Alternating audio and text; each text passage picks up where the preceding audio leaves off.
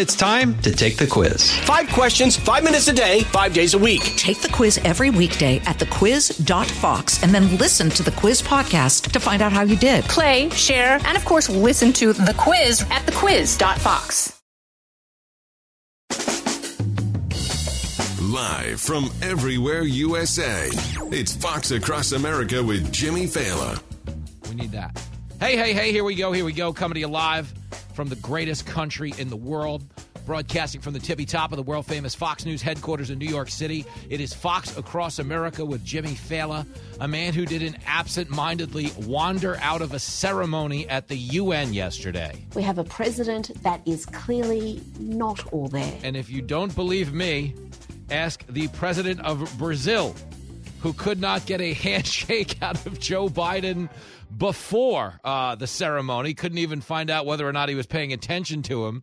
And then Biden wandered out before the ceremonial handshake at the very end. That man belongs in a nursing home, not in the White House. A lot of people feel that way. We're going to discuss it with some of them on a busy Thursday. 888 788 9910. You know, I took a look out at the world today and I was like, well, the border's overrun. We've got a migrant crisis here in the city.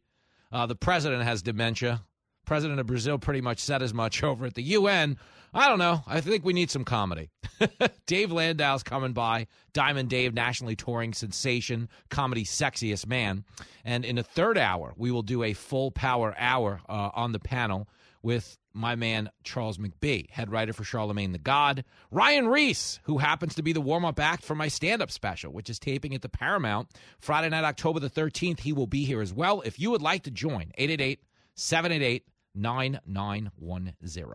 Only one rule on the show. I say it every day. You can sing along at home, sing along in the truck, sing along in the stolen Winnebago where you're cooking meth. It doesn't matter how you listen to this show or what you happen to do while you listen. I don't care where you come from. I don't care what color you are. I don't care how smart you are. I don't care how dumb you are. No, man. Be a Republican, be a Democrat. If you really want to help the world, I mean this, okay? This is the motto from the day we launched the show. We don't need more Republicans. We don't need more Democrats. We need less.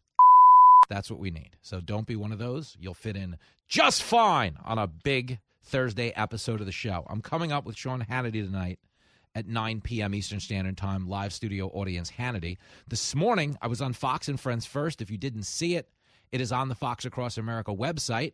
It is also on Donald Trump's Truth Social page because uh, President Trump posted or truthed my hit today because I was talking about his relationship with Howard Stern, and apparently it was a big a bit of a hit down in Mar-a-Lago. So if you want to check that out, go over to Truth Social and see Trump's feed. I'm right there at the tippy top of it.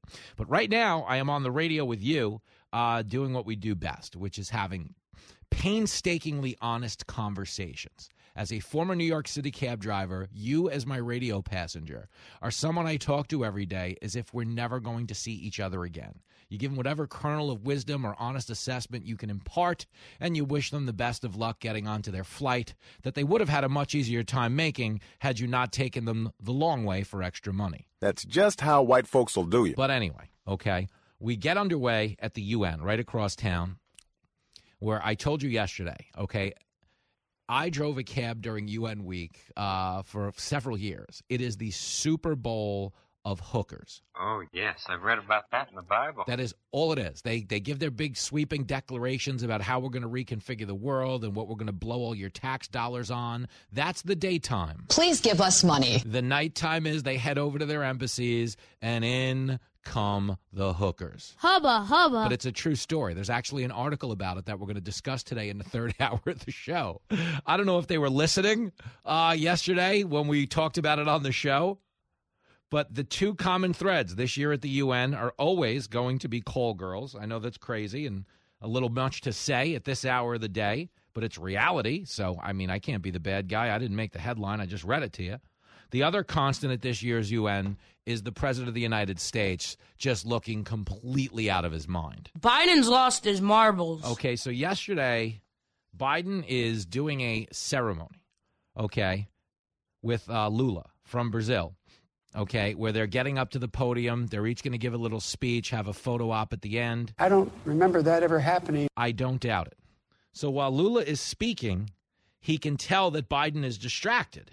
He's fiddling with his headset, you know, that the translator might be speaking to him in, and he can tell Biden's not paying attention. So he says, Can you hear me, Mr. President? This is an historical moment for Brazil and for the U.S. He actually stops, a world leader stops to reprimand our president like a child.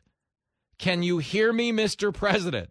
This is an historical moment for Brazil and the U.S. He's reminding him. Look up here. Take it away, Josh, if you got it. Well, first of all, I would like to greet President Biden and to say to President Biden, can you hear me, President Biden? This is a historical moment for Brazil and for the U.S. President Biden, can you hear me? I, you can? Yes, good. That was embarrassing. Folks, on the world stage, that is the guy who runs Brazil telling the guy I run this ch- this country like he's a child in church who's misbehaving, who's not paying attention. He's sitting there fiddling with a headset, looking around. The other world leader is speaking. Okay, never mind. Biden got onto this stage by walking into a flag. He came out from behind the corner, walked into a flag like he's Frank Drebin at the beginning of the Naked Gun two and a half. Do you remember how the Naked Gun opens? There's a ceremony at the White House, and George H.W. Bush and Barbara Bush are walking out. And out of nowhere, as the band plays, Frank Drebin steps out of a side door, swings it open, and clocks Barbara Bush in the face. And that's the sight gag that kicks off the slapstick movie. That's Joe Biden walking into stuff as he gets onto the stage. He is Frank Drebin if he were president. Bingo. Okay, understand. He then gets on stage, fiddles with his headset, and gets reprimanded. Josh, please play it one more time. Well, first of all, I would like to greet President Biden and to say to President Biden, can you hear me, President Biden? This is a historical moment for Brazil and for the U.S. President Biden, can you hear me? I, you can? Yes, good. I mean, dude. The man is insane. He's not responsible for himself. He doesn't even know where he is. Okay, you're on stage with another world leader, fiddling with a headset. Okay, while the guy has to remind you, wow, this is historic, by the way. We're announcing a deal. It's a big deal. Okay, and understand at one point, Biden drops his earpiece, looks around in frustration, like, I don't know what happened, like he's a child. Okay, the International Labor Organization director, uh, General Gilberto Houngbo. Okay, he comes to the podium after the two world leaders. So you get the president of Brazil up there, you get Biden up there. Okay, he's the last guy to speak. Now you understand the way these events work. Whenever there's a bilateral, okay, between two two world leaders, a bilat, okay, they stand on stage at the beginning, shake hands, take pictures, they give their respective speeches, then they take that ceremonial handshake at the end. Okay? That didn't happen in this instant. Nope. What happened instead was Houngbo finishes his speech. Biden turns and shakes his hand, turns and salutes the crowd, and walks off the stage. Okay, as he walks off the stage, you can see the president of Brazil make a half attempt to walk over and shake Biden's hand before he realizes Biden's leaving without shaking his hands and literally throws his own arm in frustration. This man needs a retirement home and a warm bowl of soup. So, like, literally, he this event is supposed to end. It's the president of the United States, the president of Brazil. They're supposed to shake hands on camera to wrap it up. He leaves without shaking the guy's hand. Another world leader, a guy who makes an effort to go shake his hand, but gets ditched because Biden took a dementia, dementia stroll off into the crowd.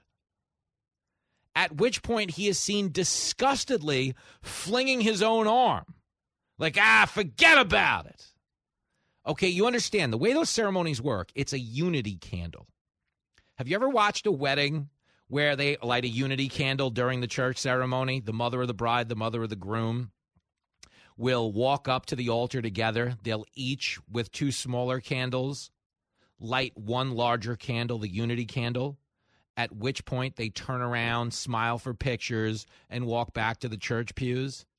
Okay. Yesterday at the unity candle, it's not good.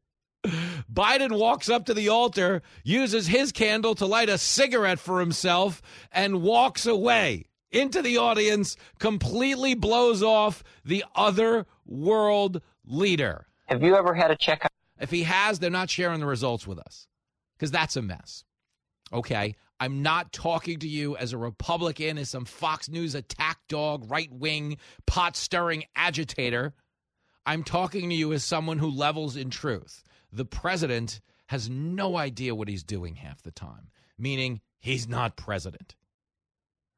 People are using him as a vessel through which they can assume power. Bureaucrats who run the country behind the scenes, members of his cabinet who have a lot more input into our domestic and foreign policy than they would if we had a president of able mind. Okay, let's be very clear. It's not his age, it's condi- his condition. There are plenty of 100 year old people that are sharper than Joe Biden. I told you. My Uncle Sam's 96. He, you know, run marathons. Okay, I interviewed William Shatner back in, in the moon landing special. It's on Fox Nation right now. Hey, girl. William Shatner's 93. Sharp. I mean, compared to Biden, he's 22. Sharp as hell. Funny. Made fun of me. a great time. Okay, Biden's in bad shape. No shape to lead the world. Okay, understand. If you're supposed to be the face of this nation, the face of progress is what we're being told. Okay, we have a guy out there in his late hundreds who doesn't even know to sit still during a ceremony anymore because he's reverted to being a child again. Okay, that's the God's honest truth. If you're watching that ceremony yesterday, you've been watching the polling, you've been watching the past year, you realize Biden's supposed to treat the 2024 election like it's a ceremony at the UN and just wander out early because the dude is finished. Get him out of here. Get him out.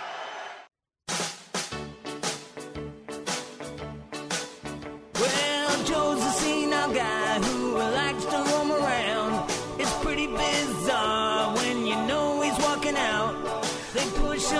him to go back from where he came.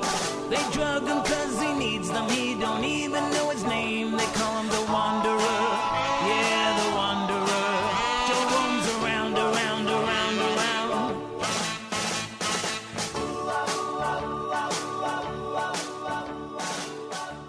Don't go anywhere. Fox Across America with Jimmy Failla. We'll be right back.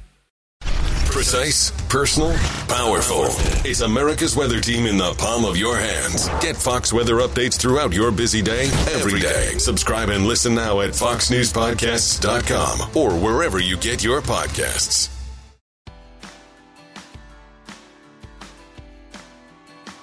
There it is, Fox Across America with Jimmy Failla talking about the president who's just a mess. I mean, you could try to defend him. If you like Biden so much, name three of his complete sentences. I don't know that the president of Brazil could. That was a really rough one to watch yesterday. George saw it. He was in uh, Hedgesville, West Virginia. Yo, George. Oh man, it was uh, pretty rough. Hey Jimmy, I, my memory's slipping a little bit. You might have to remind me. Seems like during the first or second year of the Trump presidency, he slipped or something or made a mistake. Seemed like the cable news and some of the national news were suggesting time to consider the 25th Amendment. Yep. I mean, man, do you remember that? And that was, you know, because he was on a wet ramp and he was just walking Yeah. carefully so he didn't fall on his face. Okay, this guy, Yeah. you know, there's it's there's no way you can actually watch him day in and day out and be like, he's got it, he's under control. He has no idea where he is. It seems to me this is just what the 25th Amendment was made for. Um, I, nobody's calling for it right now. We got to deal with the impeachment impeachment inquiry. But man, if there was ever a time that it could be invoked in modern times, recent times, this would be it. Yep. I mean, the only thing standing between him and the 25th Amendment is Kamala Harris. You know, they absolutely Yeah. don't want her to be president. But if it was if she was Yeah. not the vice president, if they literally had anyone else, it would he'd be gone. He would have been gone probably 6 months ago. Yeah. Wonder what the Republicans would do. Maybe they go after Kamala, and then we'd have to turn to the Speaker of the House to fill in. Oh man, that would that would be uh, Kevin McCarthy. But yeah, I don't know that we'll get there.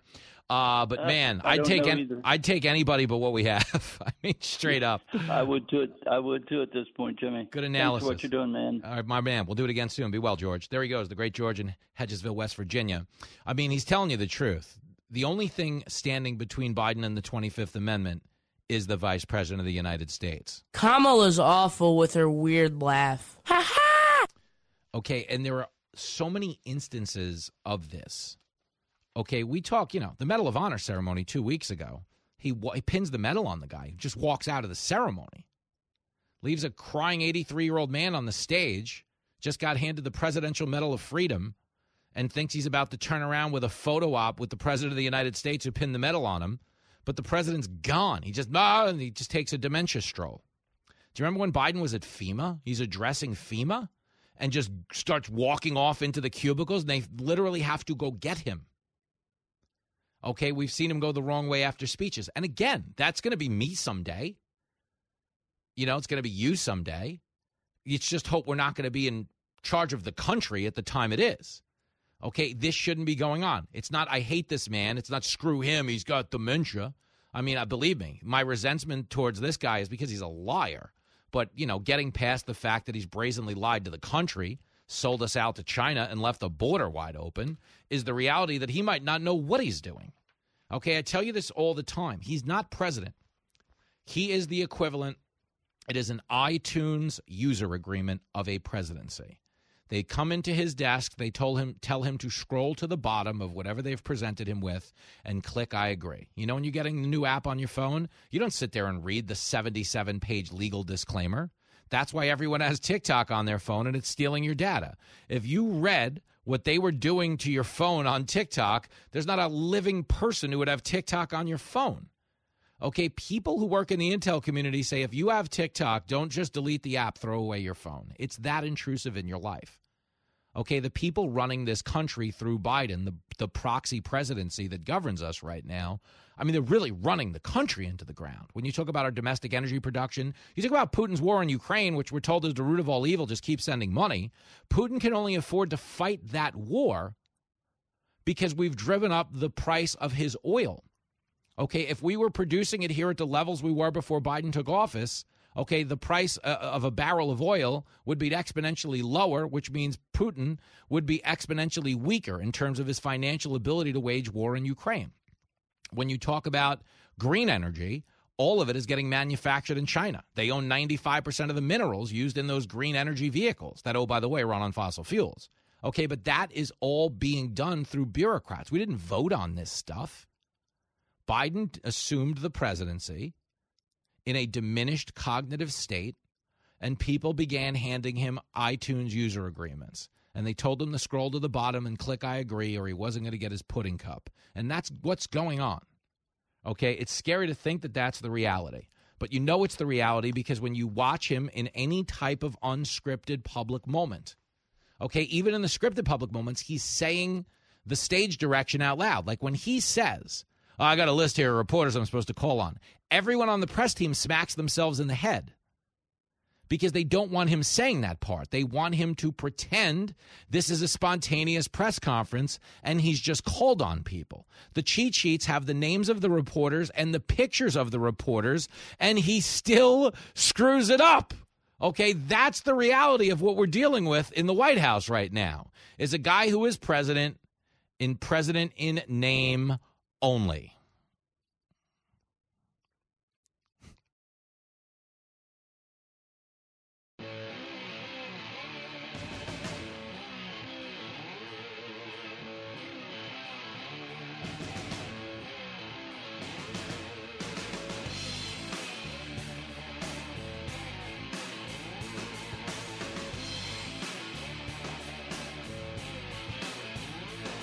It is Fox Across America with Jimmy Failla.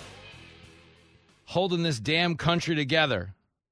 One phone call, one segment, one guest, one text, one tweet, one carrier pigeon at a time. That's what we do. 888 788 9910 if you want a piece of this action. Uh, Gary is in Addison County, Vermont. He knows stuff. Gary! Hey Jimmy, are you you wouldn't happen to be a Star Trek fan, would you? The original series. I mean, I can talk Star Trek a little bit from hanging out with Shatner. What do you got for me? All right, they've got they had an episode called Patterns of Force where this guy named John Gill was Mhm. sent by the Federation to observe this planet. They Uh-huh. turned him into a figurehead ruler. They all they doped him up, put him in front of a camera, and and, and they just basically read what what he was told to read. An old guy doesn't know where he is. The planet was run by other people that ran around dressed like Nazis. I mean, it was mm-hmm. it was Biden in spades. so you're telling me you're telling me Spock read one of the papers by Biden and decided to make him president as a proxy? No, no, no. The planet that he was sent to, Spock wasn't involved. Oh, oh, I get it. I get it. I John get it. Oh, okay. Good to know. That's funny. Well, John listen. Gill. So it's it's President John Gill. I well the ne- well listen the next time okay because I'm supposed to interview William Shatner for some other project. The next time I do, I'm gonna him. I'm gonna run this theory by him and see what he says. It's one of my favorites. oh, that's amazing, John. Thanks for the Especially intel. now with Biden in charge. Yeah, I mean, do you? I mean, do you? Do you actually watch Biden and think he's in charge? I don't. No, and no neither was John Gill. Stick with it. I love it. Good call, man. we'll do it again. All right. Beam him up. There he goes. Listen, man. I, it's it's hard for me to argue because here's the thing: Joe Biden has always been a liar. I play you a clip in our permanent audio card on the show. Joe Biden is a like an actual sociopath because he's a traditional politician. He got started in the 70s when technology didn't follow politicians across the country. And what I mean by that is they used to be able to go into a room with 200 people, lie their face off, and not ever worry about people who might know the truth correcting the record. That's how Joe Biden has campaigned his entire life. But as technology evolved and people started to show up with cell phone cameras, and those cell phone cameras started to post videos on social media, and those social media videos started to get picked up by news outlets, Biden's lies ultimately caught up to him. Okay, here is a clip from 1988. Okay, this is a clip from, I believe, his second run for the Oval Office. Okay, where he would get out there and he would try to make the claim he graduated first in his law school. He was at the head of the class. He you know he had a full scholarship you know and the clip goes on to tell you that he graduated in the bottom third of his class didn't in fact get a full scholarship and he ultimately was forced to resign from the race. Okay that's who he is. He's always been a liar always been a bit of a sociopath and uh you know when he gets out there now, when he gets out there now, okay, he's not only somebody with that history of being a bit of a sociopath, but he's saying things with no regard for whether they'll catch up to him. Okay, he found out in 88 that they would catch up to him. Okay, here it is. This is 1988, you guys. I went to law school on a full academic scholarship, the only one in my in my class uh, to have a full academic scholarship. Went back to law school and in fact ended up in the top half of my class. I was the outstanding student in the political science department at the end of my year. I graduated with three degrees from undergraduate school and 165 credits, only needed 123 credits. Biden now concedes he did not graduate in the top half of his law school class, that he does not have three degrees from college, and that he was not named outstanding political science student in college. Newsweek says Biden actually went to school on a half scholarship, ended up near the bottom of his class, and won only one degree, not three. Joe Biden ranked 76th in a class of 85 at the University of Syracuse Law School. I mean, this guy comes off this whole thing as a flyweight. Now Biden says Newsweek is right. His memory had failed him. And I'd be delighted to sit down and compare my IQ to yours if you'd like, Frank. Joe Biden was victimized by the truth. Bye bye Biden. He may not know it yet, but I think this is very diff- going to be very difficult for him to recover. Is Joe Biden dead meat, yes or no? I think so. I mean, that was 1988. And yes, he was forced to drop out of that race. And what did he say? Oh, his memory had failed him. That is absolutely the most ridiculous excuse I have ever heard in my entire career as a disciplinarian. My memory failed me. It was 1988. If it really did fail him in 88, imagine what it's doing now, 35 years later. Okay, but getting past that, yes, he has been a sociopath his whole life. He's, I mean, uh, it's a prodigious liar. Okay, but he's not so stupid that he doesn't know an open border is bad for the country. Like what's going on at our border right now? Okay, This is a full scale invasion. When you talk about how it's compromising our resources, overwhelming our infrastructure, and guys, to be clear, I'm not demonizing migrants coming here to make a better life for themselves. I'm demonizing the people in Washington who've created a humanitarian crisis by opening up our border, encouraging this mass migration, and empowering human traffickers and drug cartels to usher in the golden age of fentanyl poisoning deaths. Had 75,000 people die of fentanyl so far in the country this year. One of the most heartbreaking stories you'll ever read is a Bronx daycare over the weekend where a one year old girl died in daycare because they were pushing fentanyl out of there. She was exposed to it. She died. Three other kids were hospitalized. Okay, that can only happen if the border's open. And they're indifferent to that. Why? Because they want to make those migrants vote Democrat in the long run. That was supposed to be a controversial thing where they'd say, oh, that's like a great replacement theory. Racists say we want to let migrants in to vote Democrat. It's, it's white supremacy. And what did Biden announce today? He announced that he's going to be giving benefits to 10,000 migrants. Oh, wow! Here's some money. Here's some health care. Here's a vaccine. Here's some job placement. Here's some education for your kids. Okay, you can tell me the border's closed and migrants shouldn't come.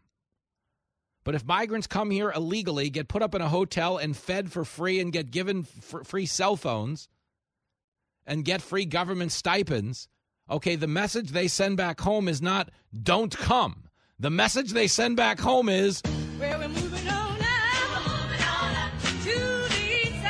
That's the message. Hey, we made it. We got money. We showed up. They gave us money. What the hell is the world coming to? Guys, I promise you, for whatever you think of Joe Biden, is he stupid? Yes, he's always been stupid. This is a 12 year old clip. A three letter word jobs. J O B S. Jobs. it's a three letter word. And then he counts off four words. Just a bit outside. He tried the corner and missed. He's always been stupid, okay? He's always been stupid. But understand, at his dumbest, he knows that it is not smart for a country to pay people to break its laws. If you pay for something, if you subsidize something, you get more of it, not less of it. If you say to people who came into this country illegally, here's a pile of money, guess what happens? More people come in illegally. That's true. That is true. That's what's going on right now. And he has to know that's bad policy. But the people running the country, you know, the same people who domestic who decimated our domestic energy production, okay, the people who espouse this open border policy, they're in charge of the country, not him. If he is in charge, if any rational, sane person with any political acumen whatsoever is running this country, they don't let this happen. They'd be concerned that 75,000 Americans are dead. We'd be at a full stop moment because a daycare just overdosed in the Bronx. But we're not at that moment, despite the fact that cities are, are overwhelmed. Okay, that Texas is completely besieged. And this has been going on for the entirety of this administration.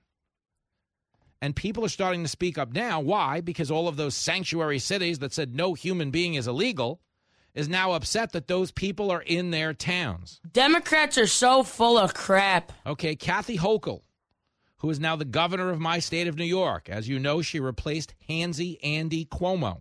Andy! Andy! Kathy Hochul, who would tell you we were a sanctuary state and we should be building bridges and not walls. Well, that type of rhetoric has led 10,000 people into her state. And uh, yes, it turns out she's not okay with that. Okay, who knew? We went from nobody's illegal, sanctuary town USA, give us you're tired, you're poor, to they shouldn't be coming here. I'm not okay with it. Here it is, clip 43. About 41% of the people in our shelters today are from Venezuela. They're literally from around the world uh, West Africa, South and Central America. They're coming from all over. But we have to let the word out that when you come to New York, we're not going to have more hotel rooms. We don't have capacity. So we have to also message properly that we're at our limit. If you're going to leave your country, go somewhere else. But the smarter thing is to apply for asylum before you leave your country, and then you'll have a different experience when you arrive. Whoa! We just went from Ron DeSantis as a human trafficker for relocating migrants to Martha's Vineyard to her saying, if you're going to come to the country, don't come to New York. You are so full of sh. Don't come here. And what is she ultimately doing? Bussing them out. But to their credit over at CNN, they did ask her if this gives her some insight as to how the border states feel. Clip 42. Does this make you understand better what border cities have been going through for years? Of course we do. Of course we do. We need a strong federal immigration policy, full stop. And that's why instead of talking about shutting down the government, I'm calling on the nine Republican members of Congress from New York and the rest of our Republican leadership in Washington to do the right thing and meet with President Biden and come up with a comprehensive immigration plan. Oh, shut up, woman. Guys, an immigration plan, just so you understand, would mean laws, would mean process. Okay? Do people crossing your border illegally give a rat's ass about what laws you pass? The answer would be no. It's like gun reform. Gun reform's great if you're trying to take law abiding citizens from their guns. But if you're trying to stop the people shooting everybody, okay, gun reform doesn't make any difference whatsoever because they're not going to respect the, the law. Okay, there's more guns in this country than people. Okay, if someone wants to get it illegally, they're going to get it. You got well to make it harder. No, it wouldn't. Cocaine's illegal. Do you know how many people overdose on cocaine a year? Do you know how many people overdose on fentanyl a year? Point being, it's not hard to get. And that's what you're missing in this moment when they come back at you with a policy recommendation. Well, I blame the Republicans. We need comprehensive immigration reform. These people are crossing the border today, right now, today. It is a now problem. Immigration reform. If every Republican threw their hands up right now and was like, you know what, Democrats, you win. Comprehensive immigration reform the way you want it. We all vote yes. We pass it unanimously in the Senate. We pass it unanimously in the House. You know when it's going to go into effect? I don't know, six months from now, eight months from now, if we expedite the process. So, what does that do in the meantime? If you're going to change the legislative process, it would increase the flow even more. Okay, if you want to stop people from coming here illegally, you ready for it? This is going to blow your mind. You don't let them in. If you want to stop them from coming, you don't let them in. I think he's got a point. That's all it is. Right now, we're not only letting them in, we're paying them with our tax dollars. We're sheltering them with our tax dollars. We're relocating them if they become too much of a burden on our infrastructure with our tax dollars. What is the benefit to America in any of this? If they're not going to be on the books contributing to society, nothing. Okay, and I am not begrudging the migrants. They're taking advantage of a of, you know, basically an idiotic policy on our behalf. I get wanting to be here in a better country. I wish to God the reality that tens of millions of people are trying to sneak into our country every year would give the people on the left some perspective that maybe we're not the racist, oppressive hellhole they want to say we are. It's, I mean, you ever think about that? We're like, oh, it's racist here. Minorities can't get a fair shake. All right, fair. So why the hell are so many minorities trying to sneak into this country? Ah, you have a good eye, my man. That's what's going on. They're trying to sneak in because it's a better life for them and their family. I don't begrudge them that. But you understand when you're overwhelming our infrastructure, our resources, when veterans are going homeless who fought for this country so we can accommodate people who snuck into this country and broke the law, okay, it is not putting your country first. It is not putting fairness first. It is not putting equity first, not putting justice first. Okay, it's putting everybody here in a best case scenario second Okay, but the reality is it's not because Joe Biden is so stupid he doesn't know any better.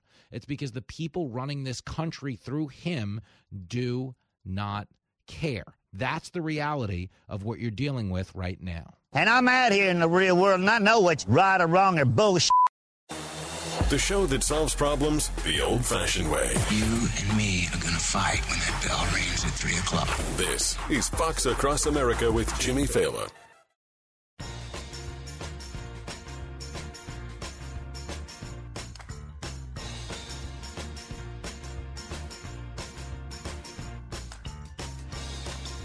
It is Fox Across America with Jimmy Failla. Some of you may know this, some of you may not. September, of course, is Sepsis Awareness Month. And I get a friendly reminder every year on the Fox Across America Facebook page from our next guest, Maria, who joins us from Boston, Massachusetts. Hey, Maria. Hey, Jimmy, how are you? I'm good. I know I don't wish you like a happy Sepsis Awareness Month, but it is that time of year again. It is that time of year, and I always appreciate you letting me come on and, and just talk to people for a few minutes about sepsis, or at least let people hear the word sepsis. Yeah. Well, because listen. Many times. Uh-huh. Go ahead. No, it's it's not me being a nice guy. It's me just looking out for the audience. Anything's better than what I'm saying for three hours a day. They appreciate you. you can talk about anything you want. They're like, just get rid of that guy. But go ahead. Um, so just during this time, I encourage people to go on sepsis.org or endsepsis.org and, and read stories and read how people go septic um, because it can help save their life or the life of someone they know. Uh, there's many common things that cause people to go septic, a tooth infection, a UTI, a dog bite. It could be any kind of bacterial infection that gets into your blood. Mm-hmm. And I feel more important than just knowing what the signs are is actually reading the stories um, because the signs can be. Um, I, I thought I had the flu. Yeah. And that's what I thought I had when really I was within an hour of dying. Oh, my so goodness. I think knowing how people went septic in their, their stories is, is the best way to learn about it. A hundred percent, and we appreciate you raising awareness, Maria. You're doing a good thing. Every once in a while, this show functions as a source for good. Uh, it's us- it's usually the doing of the callers. Um, how is everything else up in Massachusetts? Everything is going great. I actually thought of you this weekend. We were in Alabama, Oh, and uh, I saw a bunch of people walking around with white cowboy boots. oh no. well, maybe in Alabama. You're not going to see that in Texas. I was credibly told I would get jumped if I wore them back to the state. Are you telling me I should be doing a show in Alabama? I think you should. Whoa, Maria, you, you now have the job as my booking agent. Get out there, bring me in some authors, uh, and hopefully I get them before next September. Okay? Okay. And if So- I can encourage Yep. people too to check out the toelessrunner.com. The Um, check out my website. Yes, the toelessrunner.com. And it's sepsis.org. Yes, sir. Good job, Maria. Take a bow. You nailed it again this year, girlfriend. I'll talk to you soon. There she goes, the great Maria. We're back after this.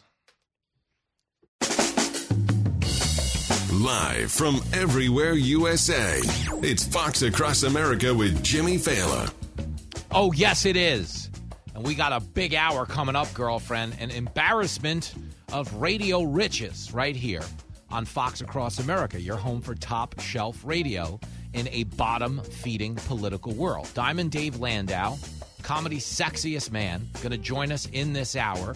And we're going to have a grown up talk about Howard Stern. There's a slob. There's a real slob. I don't know uh, about his hygiene. I just know Howard Stern has really turned from a, you know, radio superstar, to be clear, 8 billion times the size of this show. If radio shows, you know, were cruise ships, Howard is Carnival Cruise Lines with a water slide and a diving board and a casino. And I am the inflatable raft the Somali pirates paddle up to the oil tanker in. I am the captain now okay? But career differences aside, uh, you'd much rather be me right now than Howard Stern. Tell him like it is. Okay, I'm on the way up having a good time. You know, Howard Stern, when you look out at his relevance, is nobody cares. A guy who was once the king of all media is now the Prince Harry of all media. And a lot of that has to do with his relationship and now non relationship with Donald Trump. We're going to get into it in this hour. So buckle up. Can you dig it? Can you dig it? Can you dig it? So I discussed the story this morning on Fox and Friends First at five in the morning. And funny because we had a good time discussing it on set. And then when we got off the set, I saw a bunch of news headlines that President Trump had posted my TV hit. So Trump was watching Fox and Friends First this morning at 5 a.m. He saw me making a point about his relationship with Howard Stern, and then Trump immediately jumped onto Truth Social and quoted me and posted the video. So, you know, kind of neat. The ex president of the United States, if you're into that sort of thing. But to me, uh, in media, I never get that joy that a family or friend might get from being like, oh, Trump posted your thing. There's millions of people seeing it. All I do is see myself on camera from like the one angle I don't like, and I'm like, oh, That's all I got out of that. it's like, oh man, really? That tie, Jimmy? Come on, man. You gotta do better than that. But that's how you get good at this stuff. You find the one thing you don't like that you can focus on and improve, and that's how you make stuff better. But getting back to the content of my Fox and Friends hit today. And if you didn't see the clip, um, you know, I don't get to say this every day. Go to Donald Trump's Truth Social feed and you'll see the clip. It's right there at the top of this feed is a picture of me and a video of me talking about him and Howard Stern. This is what you need to know, though, and these are the cliff notes. Okay, Howard Stern is in the news barely because he declared himself proudly woke on the show yesterday. Yes, yesterday we got to see a rare glimpse of Howard on the air actually working for a paycheck. He didn't show up to work anymore. He basically works two, three days a week. And then the staff is tasked with repackaging the content and spinning it off as additional shows. Howard Stern, the champion of the little guy, doesn't even come into the Sirius studios anymore and see the little guy. He's alone out in the Hamptons, millions of miles removed from the day to day goings on and struggles and strife of the little people. A guy who made the name for himself as a champion of the little guy. Let's bring in a homeless guy. Let's bring in Beetlejuice. Let's bring in some horny stripper. Okay. Let's tell all types of crass jokes. Let's engage in all types of sexual vulgarities and improprieties. Let's put on blackface if it serves us right. What the hell did you just say? Not what I said, it's what he did. That's who Harold Stern, Howard Stern was. He was a guy who famously fought with the FCC and raged against the machine. Howard Stern has now joined the machine. And it's embarrassing to hear him openly brag about it. But here is the Stern clip that started this whole conversation that I was ultimately asked to comment on, that Trump ultimately truth socialed and retweeted. Okay, but here is Howard Stern's jump off. It's him responding to criticisms that he's woke. Clip 20. I hear that Oh, a lot. That I'm. I'm not good anymore because I'm woke. I, I, my whole career I've well, been hearing. Well, maybe Metamucil is woke. Stop eating it. Yeah. By the way, I kind of take that as a compliment that I'm woke. I'll tell you how I um, feel about it. To me, the opposite of woke is being asleep. And if woke means I can't get behind Trump, which is what I think it means, or that I support people who want to be transgender or I'm for the vaccine, well, dude, call me woke as you f- want. That was absolutely dreadful. Call me as woke as you want. Everything woke turns to. Here's the rest of the clip, clip 21. I am woke, mother, and I love it. I want to be awake. I want to read legitimate news sources. Here's how woke I am. I believe the election was not rigged because did, did you did you hear um, Trump's latest statement about how he decided the election was was uh, fake? Was that he just felt that way? Yeah, he and felt- he had a feeling. Listen to his lawyers. His lawyers said to him, "You lost the election." He said, "I didn't, didn't like trust them. I didn't like them. I didn't respect them. I decided that Yeah. the election was rigged." so I'm woke, man. I, I'm, I think that's a compliment. I think that's a compliment. Let me tell you what happened to Howard Stern, just so you know. This matters. This is the truth, though. Okay. This really, I'm going to dial it in for you. And this is so symptomatic of our politics and the division amongst us today and the performative hysteria, the performative reaction, the manufactured outrage in the age of Donald Trump that Howard Stern is a part of. Okay everybody screaming the loudest about Donald Trump and how evil and how bad he is, every one of those people has one thing in common. They all hung out with Trump. That's true. That is true. What I mean is, they were showbiz people, they were big media figures like Stern with gargantuan egos.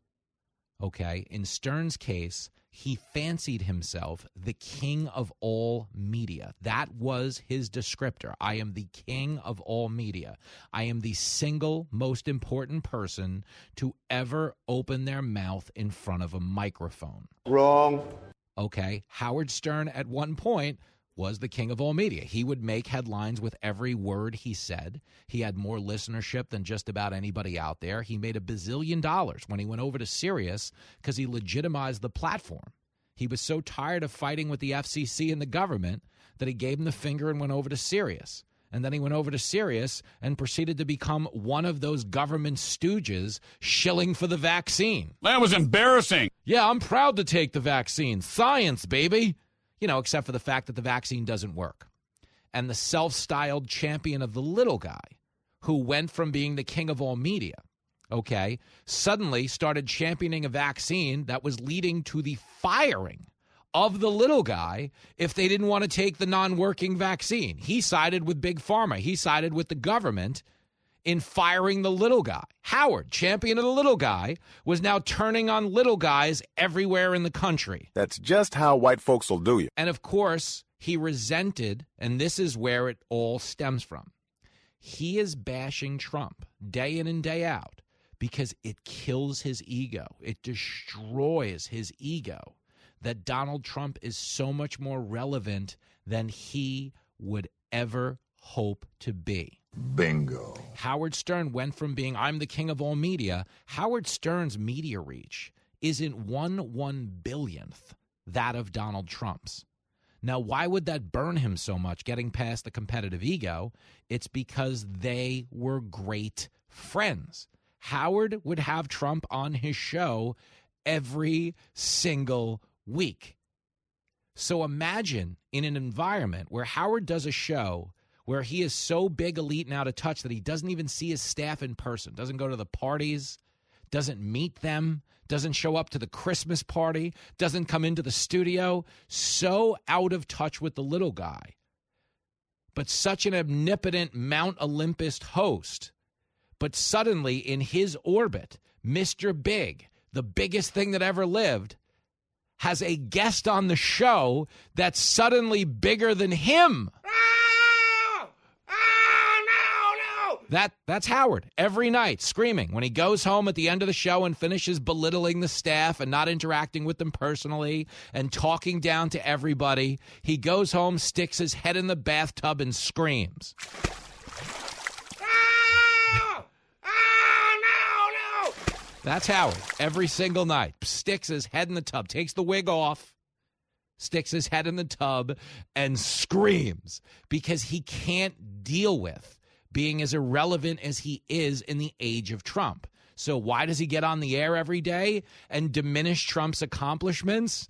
Trash him as he colluded with Russia. He said that every every day for two and a half years. Trump colluded with Russia. This guy will say anything. Because he was desperate in his orbit to regain his prominence. He was never going to regain the relevance comparative to Trump. Trump is the most famous person that ever lived infinitely more famous than even Barack Obama. I don't see you doing any better in the booty department. Think about that. Does anybody talk about Barack Obama day in and day out and care what he's doing?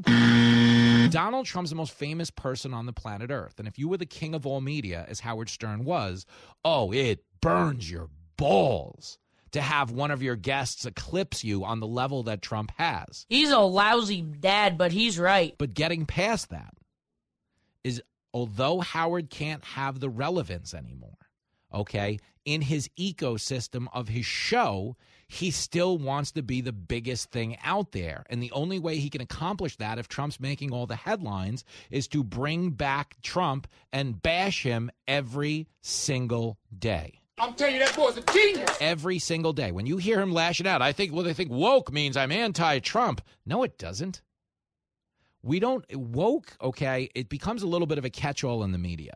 But what woke is okay is manufactured grievance. Woke is a performative outrage a form of cultural arson where people go out to areas of life that we've never had a problem with and identify some type of racial or sexist animus that the rest of us have never wasted our time on before as a means of showing us how attuned they are to the struggles of women and minorities. Like, you know, the people canceling Native American sports mascots?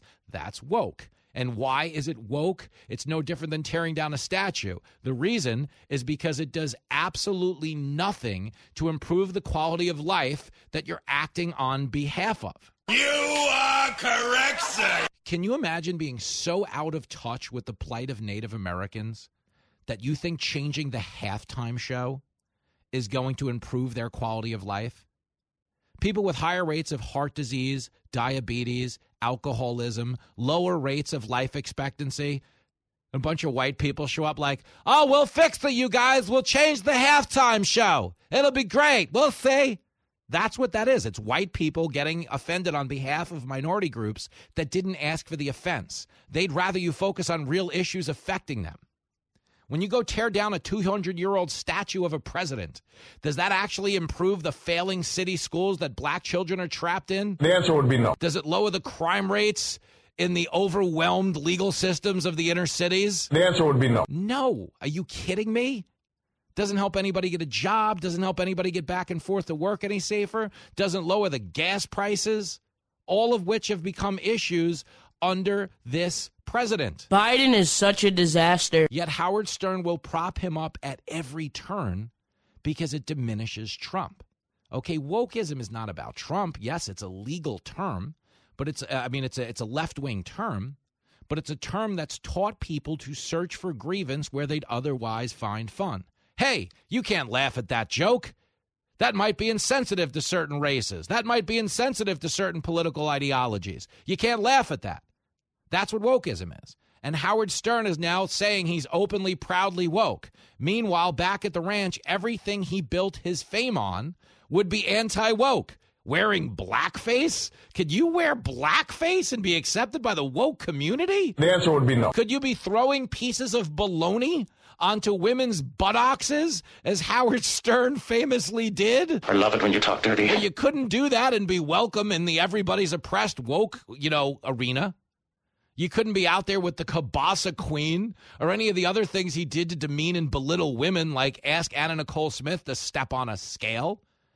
You see, if you hate something long enough, you become it. Howard Stern spent his whole life hating the elites, and it ultimately led him to become one. And he's lost touch with everything that made him great, other than that competitive ego that made him want to be the most relevant dude on earth. But in not being able to make peace with the fact that Donald Trump's star eclipsed him a million times over, Howard Stern managed to transform himself from the king of all media to the Prince Harry of all media.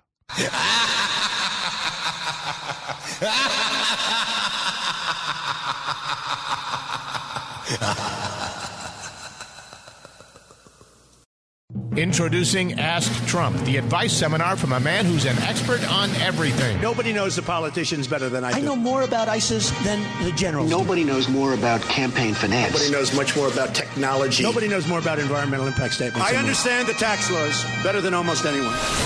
He'll take your questions on everything from baseball deals. Nobody knows more about trade than me. To children's gifts. Nobody has better toys than I do. Ask Trump can improve your vocabulary. I know words. I have the best words. Audiences enjoy it so much it feels like a religious experience. Nobody loves the Bible more than I do. Ask Trump is so successful the critics are going nuclear. There's nobody that understands the horror of nuclear better than me. Ask Trump, the fastest growing advice seminar in the country. Because nobody's ever had crowds like Trump has had. You're listening to Fox Across America with Jimmy Failla.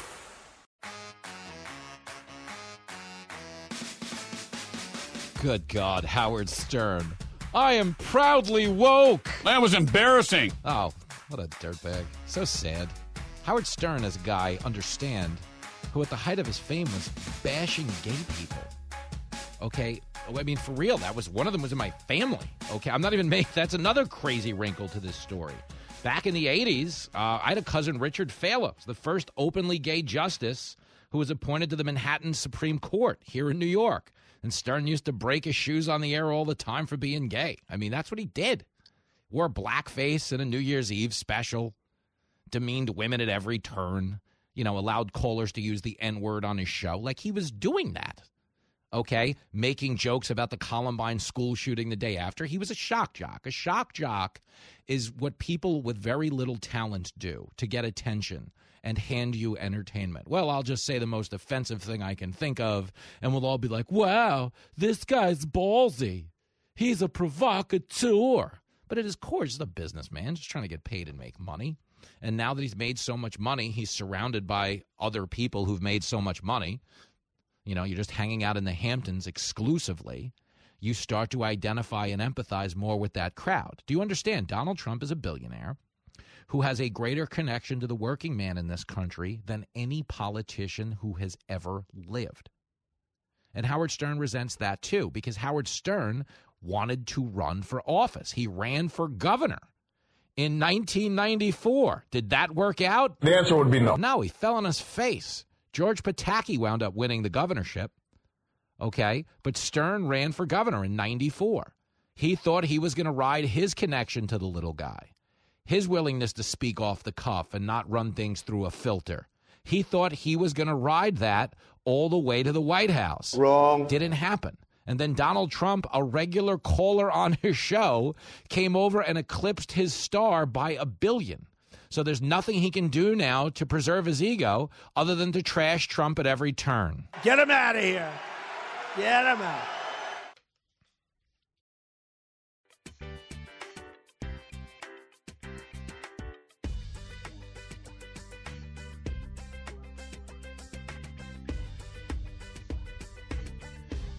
Oh, girl. If the band sounds excited, it's because they are. Comedy sexiest man joining us now on the line. Diamond Dave Landau is back. Hey, girl. Hey, baby, how you doing? Uh, I am very good, Snookums. I should ask, uh, where are you appearing next? Because I usually get that and make it a part of your intro. And now I'm a radio deadbeat dad. I didn't keep that promise. Where are you appearing next? Tell the crowd. That's okay.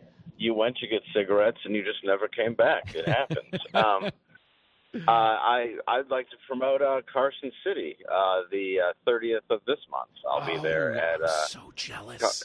Yes, the uh, the house that Jimmy built, as they say, in Carson, the Carson City Nugget in Carson City, Nevada. Well, now you'll know why the roof is leaking. It is the house that uh, you know shingles are a little out of whack. It's the house that Jimmy built. You are. I, I know we've discussed this.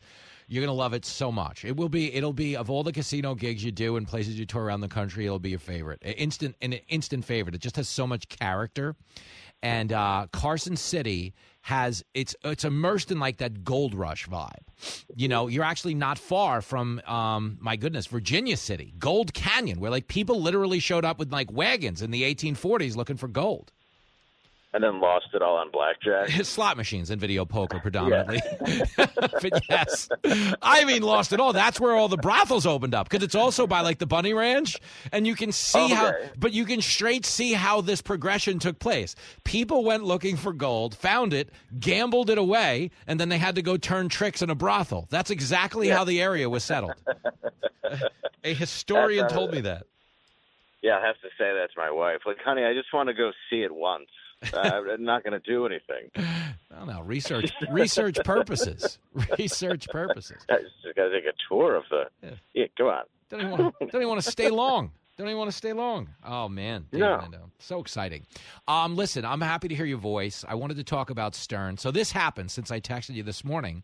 I was on Fox and Friends talking about Stern. I have theories, as do you.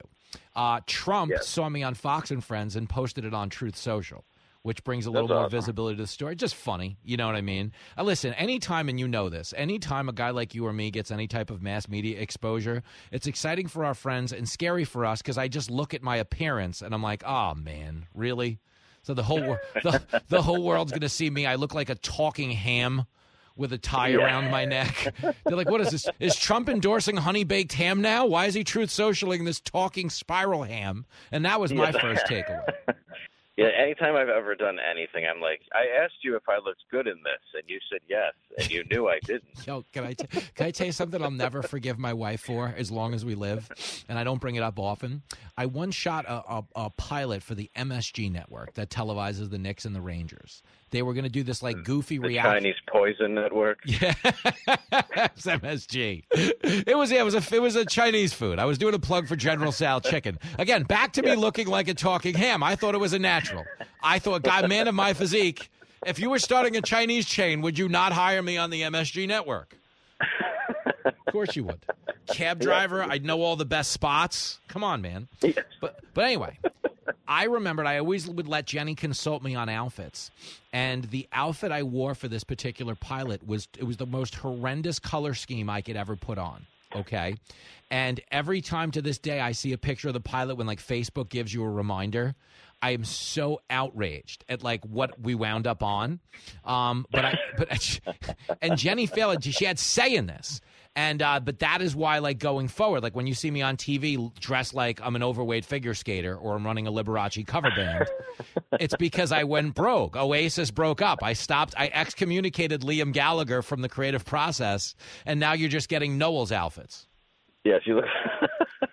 you look like a Liberace if he had got the medication now. Where you gain weight, You Liber, Liberace. Yes, if you if you got if you got sick at the at the time Magic Johnson did. Yes. So now you're. It's got to feel good. But I got to tell you, if, if Liberace's running a movie chain like Magic Johnson, I don't know that they're showing Indiana Jones. They're showing some other films. yeah, I'm pretty sure it's seedy and not in a neighborhood you want to go. or, or at least if you if you do go, you're wearing a mask, not even if there's COVID. I got to tell you, for a sunny day, there sure are a lot of raincoats in here. This is interesting. Yeah, this seems strange. I don't know what the vibe is. I don't know what the vibe is, Landau. But let's have this talk, okay? So Trump retweets this thing, hooray.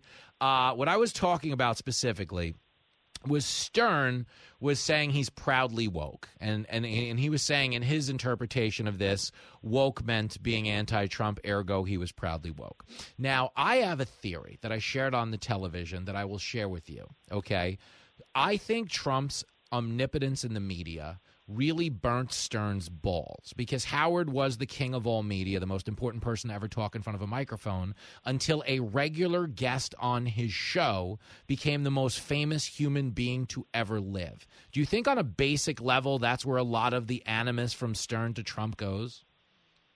Absolutely, because Stern is, I mean, he always was full blown kind of narcissist. It was mm-hmm. a bit of his charm. It's why mm-hmm. he was able to be kind of, I don't want to say evil, but, you know, he Yeah. could be that everyman and just kind of uh, Get away with cruel, stuff. but, but funny. Yeah, that's a better way to put it. Um, and then you've got somebody who got away with stuff so well he became the president, Yeah. which Stern could never achieve that level. I think that's absolutely possible. I mean, and think about And this. Go ahead. I was going to say Stern No, no. ran. Stern ran for governor. He ran for governor in '94 and got his ass handed to him.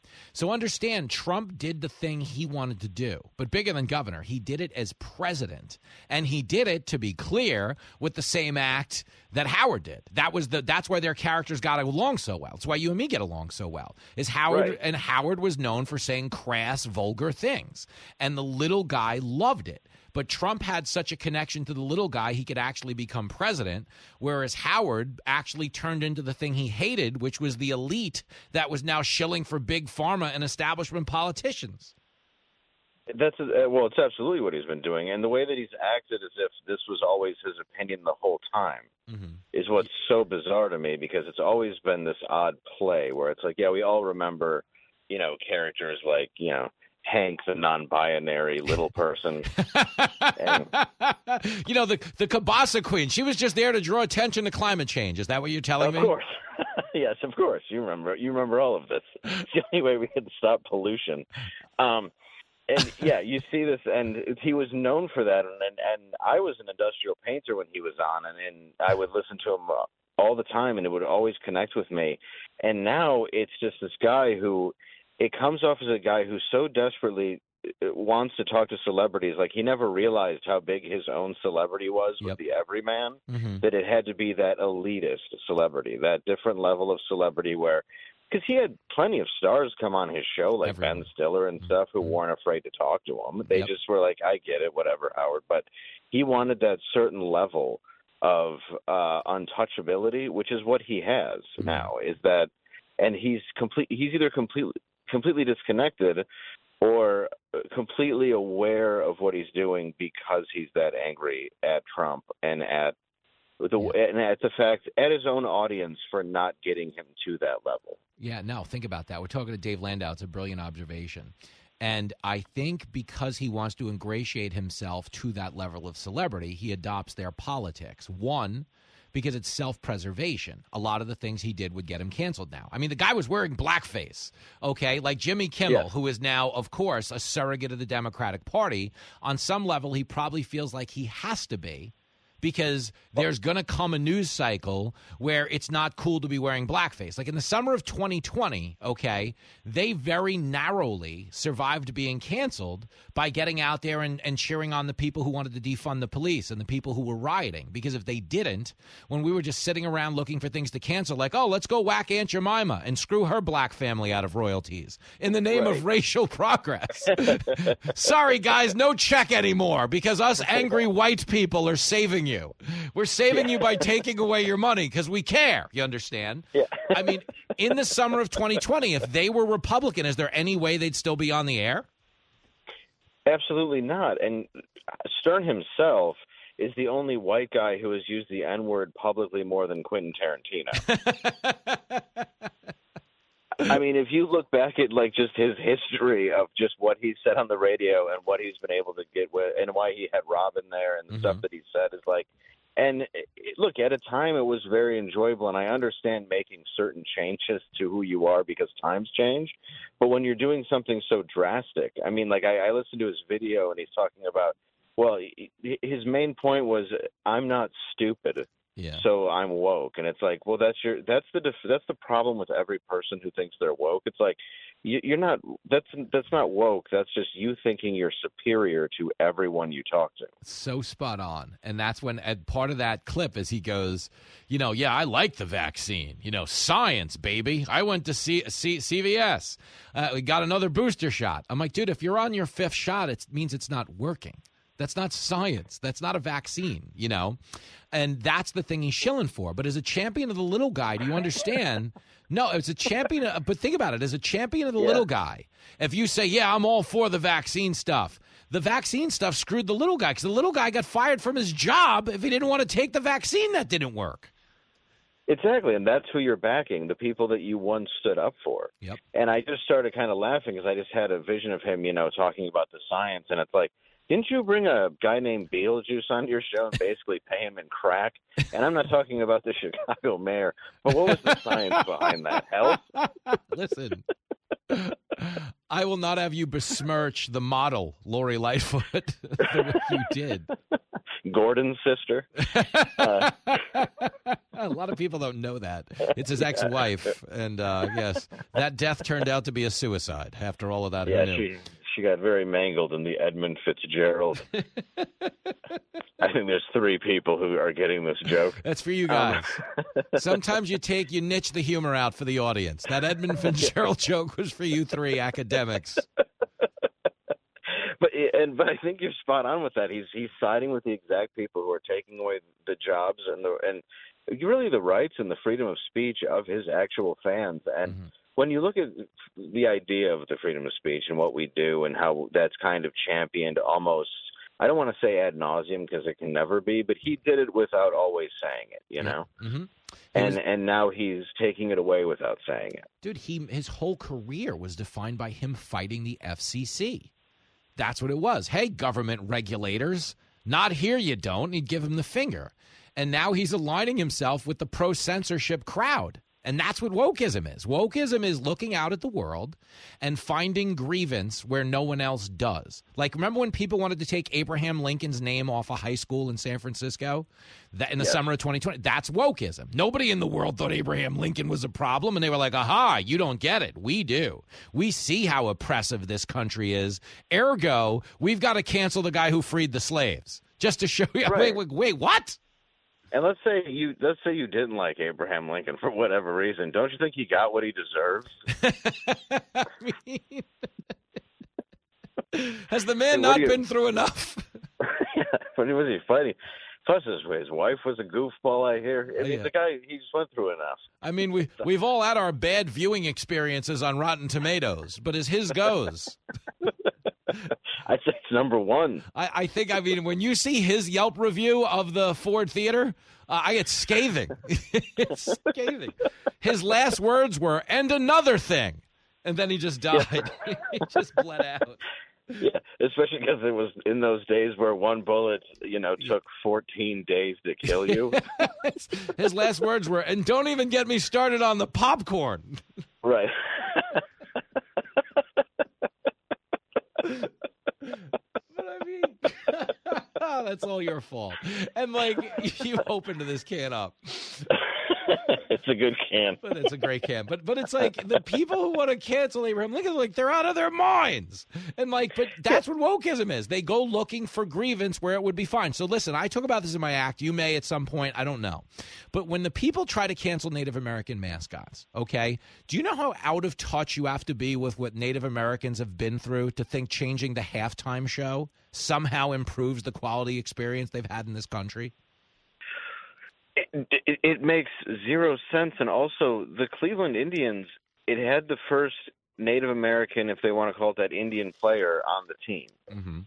And the reason why they called him that is because it was based on this player who was an excellent ball player. Mm-hmm. So it, the way that it was named was through history, you know, and it wasn't it wasn't a negative. It had a Chief Wah, who I thought was a cool logo, and it's like, um, and you look at that now, and Indians was a term that was actually used before people from India came here, you know, and it's it's that's what's so bizarre about it. It's like they well they were actually Indians first, and it was a term actually that was very complimentary. Mm-hmm. But over the years, that became so so bastardized, for lack of a, a better word. And then now you have a team where I watch professional baseball, and I can't tell you. Like, oh, the Guardians, and I, I always forget because I can't remember the Dude. name of the, the stupid team that I once really liked. So I was like, best logo in sports. Love the movie Major League, and then it's like, why did you do that? No one, no one cares that you did that. Dude, again, no one, no one. Like nothing in the Native American community gets better. They have the highest rates of alcoholism, heart disease, and diabetes. None of that is affected by who's racing a hot dog around the warning track during the seventh inning stretch. And that's reality. And never mind that you weren't choosing a Native American mascot to clown Native Americans. You thought it looked cool. and so did everyone. Like every kid thought that was the coolest looking mascot. Like I don't know anybody. Like I'm a Detroit Tigers fan, unfortunately, but hey, go Lions! Sorry, New York. but uh but honestly, I like I was a Detroit Tigers fan, but I still always wanted that logo because it was the coolest logo, and we took that away from people. Like from and it makes no sense because it's a bunch of people who want to please a mob that they created. I, that's the craziest part. That's it. They're cultural arsonists. They light a fire and then go put it out. That's the whole point. Yes. That is wokeism. We'll light a fire and show the world how virtuous we are for extinguishing it. And that's what Howard Stern is draping his, you know, billionaire arms around. You know, if you hate something long enough, you become it. That's what it is. He became the elite he despised. It's embarrassing, Diamond Dave. But you know what's not embarrassing as we let you go? The Carson Nugget. It is September 30th, Saturday night, September 30th. You're going to be, I mean, that's, it doesn't get any more excited than that. Um, I'm really looking forward to it. we, listen, we're going to commercial just so all the women can catch their breath. But thank you. We'll always have this. Thank you for having me. I appreciate it. See you later, babe. Take care. Call in now. We're excited to hear from you. Who the is this? This is Fox Across America with Jimmy Failla.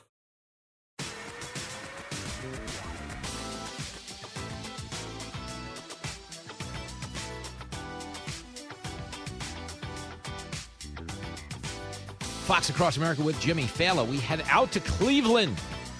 The source of our discussion. David is in Cleveland, Ohio. Yo, David. Hey, thanks for taking my call. For sure, man. Um, I got a good minute, and you are in Cleveland where this Indian story transpired. Let me know what you got.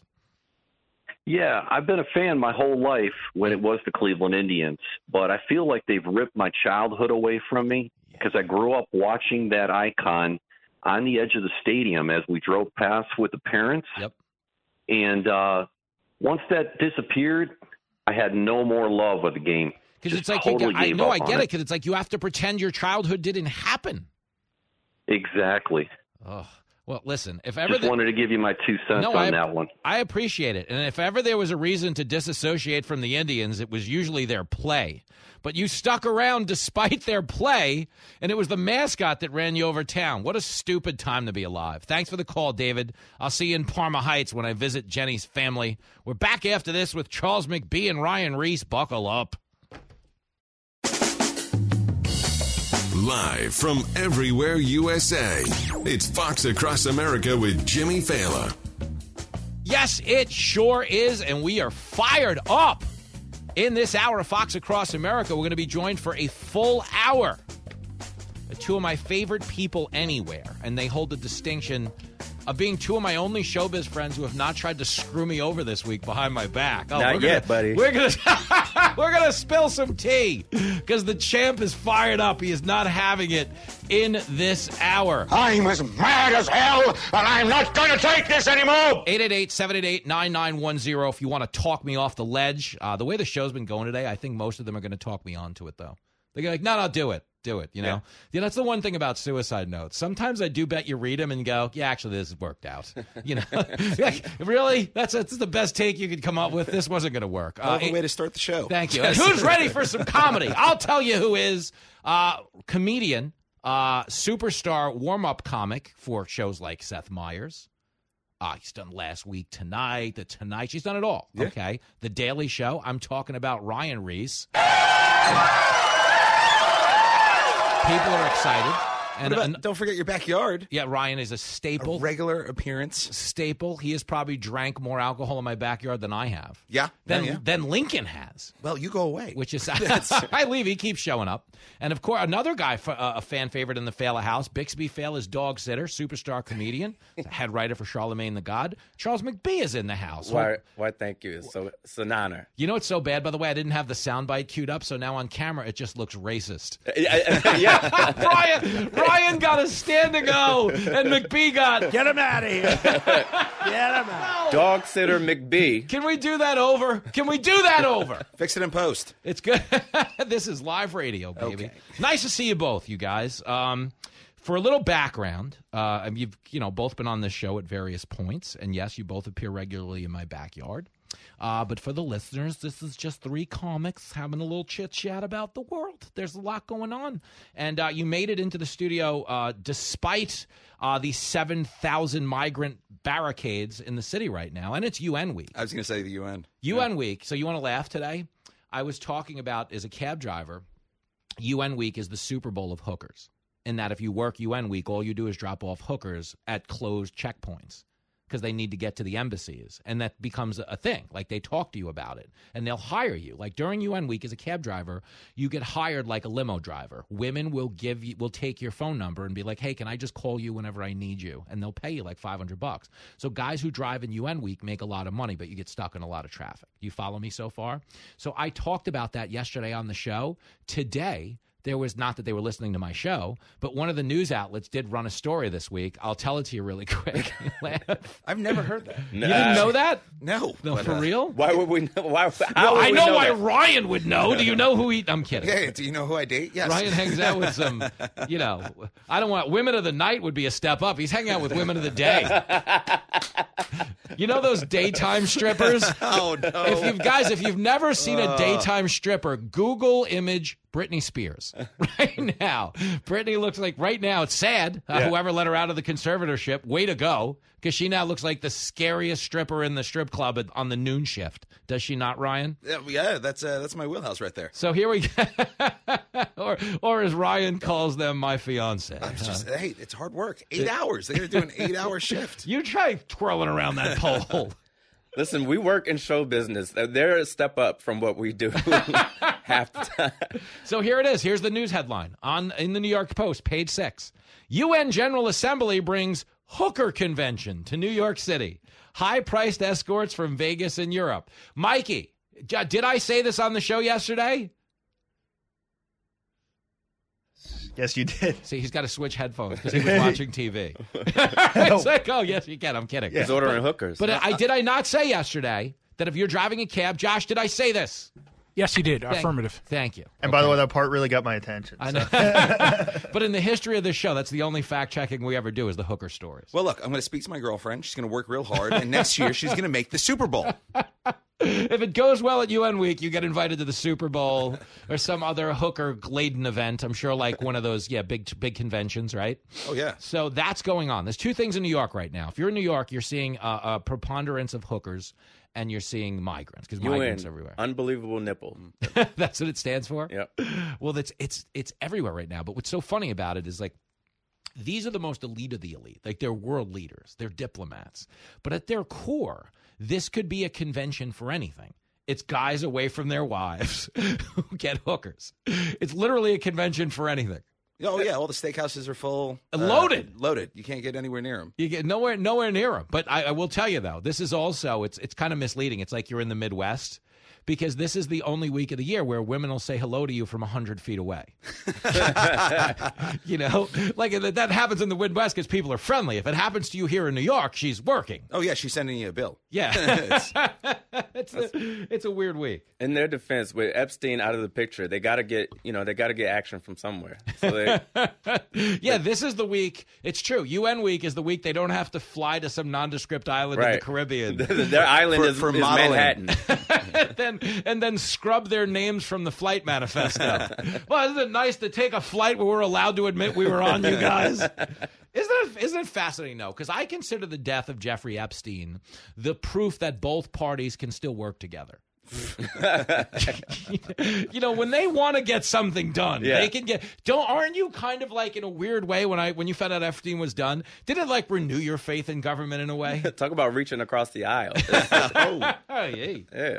Good stuff. Well, if you want to build on that pun, uh, speaking of sexual interaction, this was also a big headline this week. Lauren Boebert That's right. in a movie theater. Ryan, I'll ask you: in modern politics, if a hot chick is caught giving a handy in a theater, do you really think that hurts her po- that her her popularity? I, no, no. I just, I mean, did did we get a bill pass for it, or like what was the mm-hmm. outcome of the handy? well, well, well. I can't say it on a family station such as this. No, I don't know nothing. I mean, the point is she got she got caught on a surveillance camera doing it. Isn't it fascinating to think, McBee, Yeah. that if you grope a dude in a theater, we have a video of that within 30 seconds.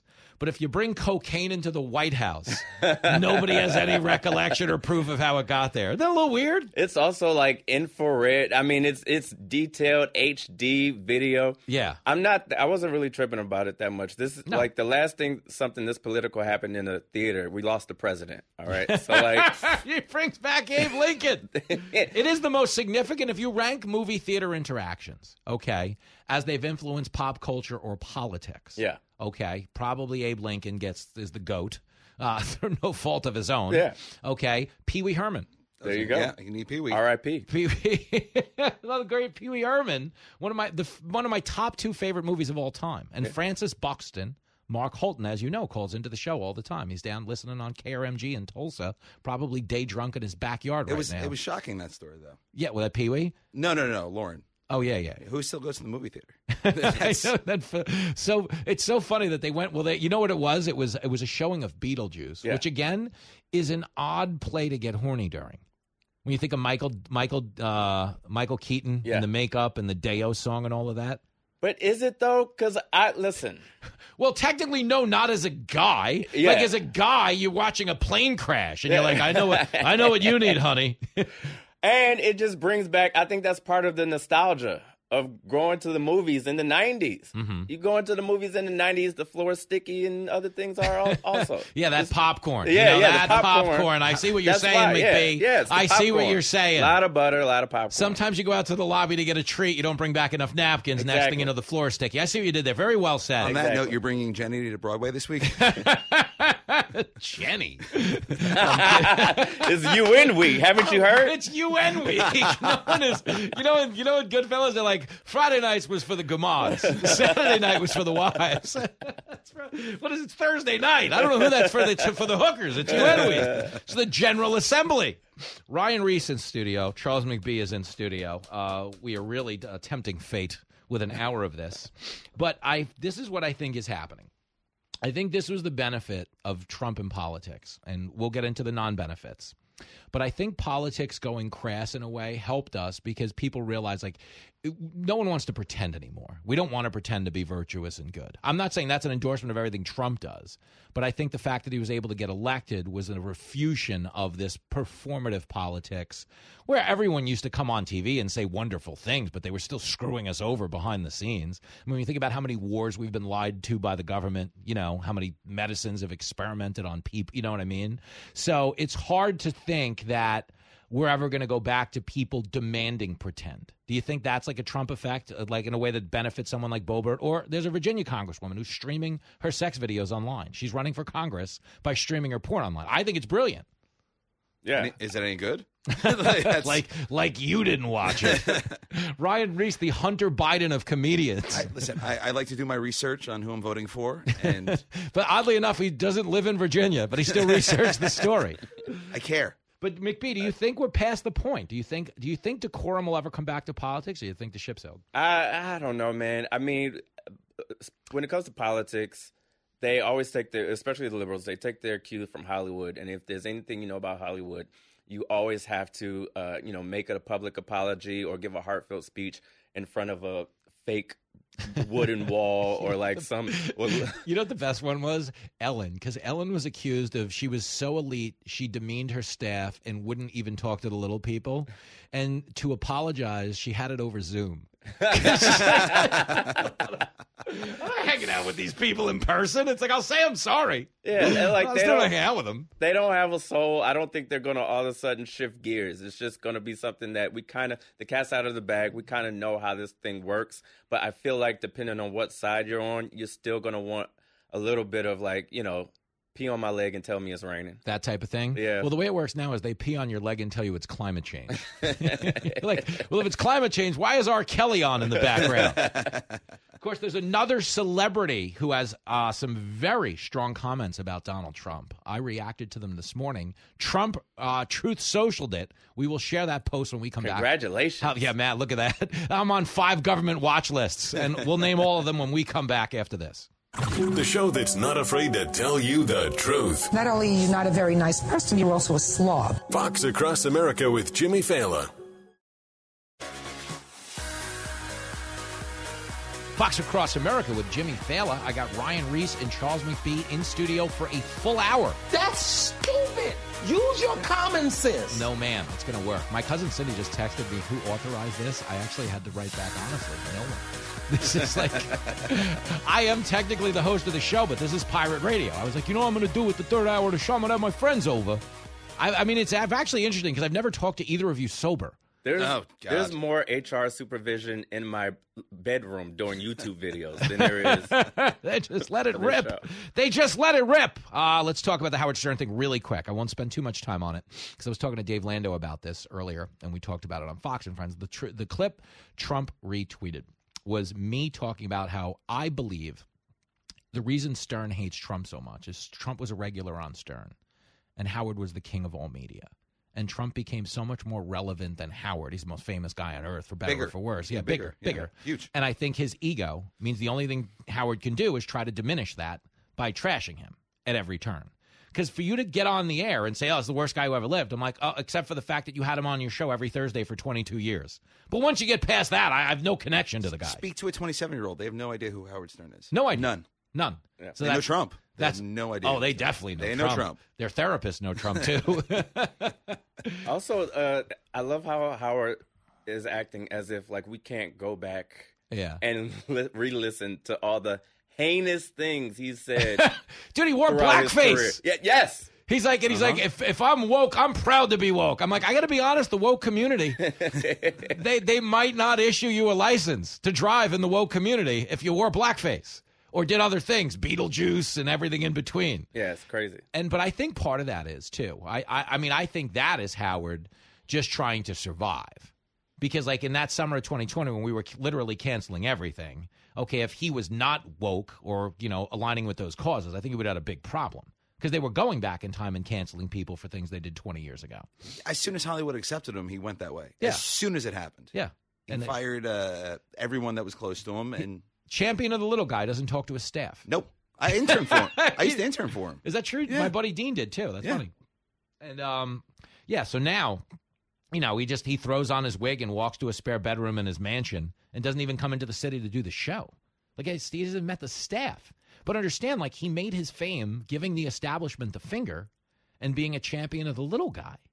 And that's exactly who Trump is. Even if you don't like his politics, I mean, he's a you know the little guy likes him, and he's always fighting with the establishment and giving them the finger. So so much so that he's in jail.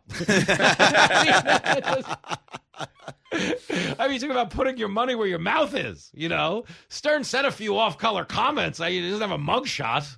You know, so I, I think it's that, and I also think there's this other thing that Stern discounts. He tried to succeed in politics with this act, with "I'll stick it to the man, I'll talk smack." He ran for governor Yeah, in he did. He- he 1984. That's right. Yeah, yeah, yeah, yeah. Yeah, was out of the race in like a half an hour because everybody's like, "This is a joke."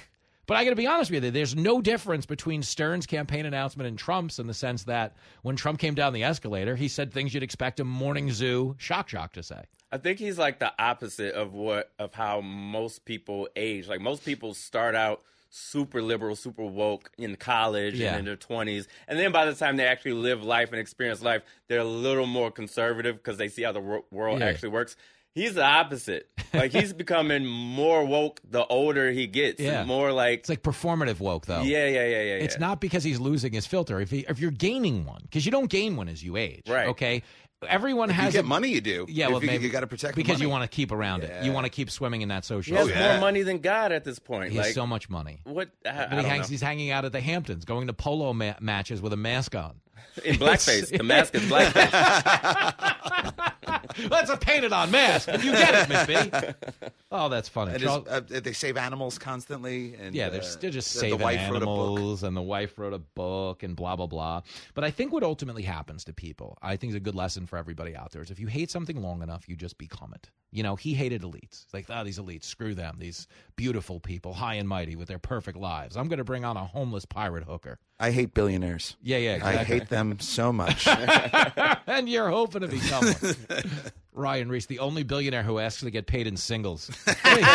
No, no, make it out to cash. I'm going over to Flash Dancers, which moved, by the Two way. o'clock, peak time. Flash Dancers has relocated, by the way. I'm saying that to you as if it's news. But Flash Dancers is where Private Eyes used to be. And I, Okay. br- I bring this up, you guys, because everyone listening needs to know. I'm always inspiring them with my tales of, you know, Jimmy was a low level cab driver, and now I host this show on 155 stations. Well, you know who worked a low level job at the Private Eye Strip Club when I was in high school? The bouncer was Tony Soprano, James Gandolfini. He's the Wow. bouncer there. He worked at nightclubs and he worked at strip clubs. And my buddy Eric Erb uh, couldn't get into the club. I mean, there was one thing to have fake ID. It was another one to look like you were in the second trimester. Like he was not underage. He was a fetus. And uh, he laughed at us. And he said, you know what? You guys, if you go around the block to Bare Elegance, they'll let in anybody. And we are like, thanks, Tony Soprano. And we went to, and we went to, uh, you know, and like two years later, we saw him in like The Princess Bride. We're like that guy was an actor. Oh my god, that's crazy. But uh, yeah, and that that was our. But but it's a good story for everybody listening at home. You one day you're a bouncer at a strip club, you know. The next day you're dead of a heart attack in Italy. Well, eating pot- but you were famous in between. between, but you were great. famous. You had a good run. It's, it's great. All There's right. also the opposite. Uh, one one minute you're a famous actor, next minute you're bouncing out of strip club. That's, a- That's the more normal version. another cautionary tale. More brilliance with Charles McBee and Ryan Reese when we come back on the high flying, death defying Fox Across America.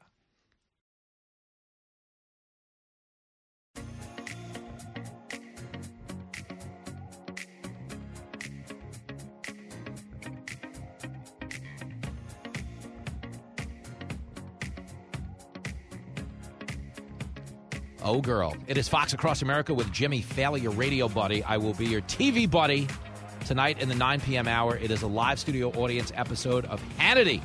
I'll be back, uh, getting the band back together with Sean Hannity. It's going to be a banger. You better be there. And I was just told by the promoter uh, out in Idaho Falls, if you didn't get your tickets to see me at the Colonial Theater Saturday night, October the 28th, you got to get on the case, girlfriend. You're making me look bad. Guy, actually, I, I'm not kidding. Charles McBee, Ryan Reese are in studio. I'll t- I, I get a message from the promoters like, "P- make sure you're plugging this on the radio because I guess where we are, where we're at on tickets in that theater is behind where I would normally be. Come on, Idaho Falls, Helena, Montana, the night before. You were like out of tickets. You might not be able to get in. But yeah, you know what? There's good news. If you can't get in, you could drive 200 miles to Idaho Falls. There you go. Because apparently my, my KID listeners are hanging out at Bear World feeding bears. They need to buy more tickets. So- I got a message from Private Eyes. Uh, I'll be appearing there this afternoon. tonight. Ryan's appearing in the champagne room at 315. Listen, when I started doing stand up and they had the 50-50 rule under Giuliani. Oh, that's right, yeah. The cabarets needed uh, a performance that wasn't just stripping in order to have a liquor license. So Tens over on 20th Street had an open mic. So did uh, I think Naked City in Queens? Yeah, you got so people listening, we're not making this up to be like crass or vulgar. We were doing stand up comedy in a strip club, and uh, as you'd imagine, you didn't get a lot of attention out of the gate. Uh, other than like the two guys that had spent all their money and didn't want to be there anymore. Talk about a hostile crowd. Yeah, really. But imagine being the stripper a year later when you got good at this and no one was paying attention to her. How demoralizing is You that? get the one guy who walks into the wrong room and he's like, "Oh, what the hell is this?" yeah, and there's still, and, and oddly enough, still a few people yelling at you to take it off. Sorry, sir. Fleet Week's not until May. At a certain point, you realize it was a better career move to just become a stripper than it was to be a comic. Oh, the money. Yeah, come on. They were getting paid. We were not getting paid. Uh, so McBee and Reese, we're having a grown-up talk about all things America, uh, and shamelessly plugging Idaho Falls Colonial Theater, October the twenty eighth. You got to I'll- be there. I'll tell Is that all my Saturday? black friends in Mm, Idaho great night. Falls to come out, come out to the show. Woo! Uh, I believe I am playing the Black Friend in that night's production of the show. Uh, really funny. Uh, so we're talking all things politics, all things America. We have to get into the Biden thing. So the UN is here. Okay, it's the Super Bowl of hookers in New York City. That's a fact. You could Google it, folks. I'm not revisiting the subject. But President Biden is in town to do media events. So he has a media event yesterday with the president of Brazil. And you know the way the, they're bilats, bilateral meetings, where the two presidents get on stage together. One guy says something, the other guy says something. And then, of course, what do they do? They shake hands and take a lot of pictures. Okay. Mm-hmm. Yesterday, this meeting commences exactly the way you think it would. A third guy gets up from a labor organization to speak. So this is the way it goes down Biden on the left side of the stage, podium in the middle, where a man is speaking. To his right is the president of Brazil. Now, the end of these ceremonies would normally end with what? Everyone shakes hands. Shake the guy at the podium's hand, you shake the guy on the other side's hand, the three of them take a pictures, and here we go. So the meeting ends, everyone applauds. Biden shakes the guy at the podium's hand, salutes the crowd military style, and walks out into the audience.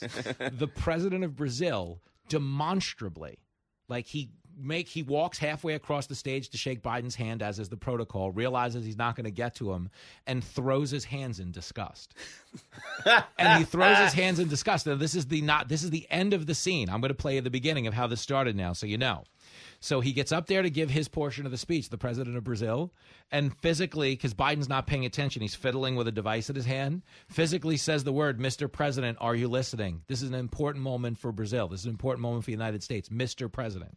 Something you would say to a kid who's not paying attention. Take it away, Josh. Well, first of all, I would like to greet President Biden and to say to President Biden, can you hear me, President Biden? This is a historical moment for Brazil and for the U.S. President Biden, can you hear me? I, you can? Yes, good.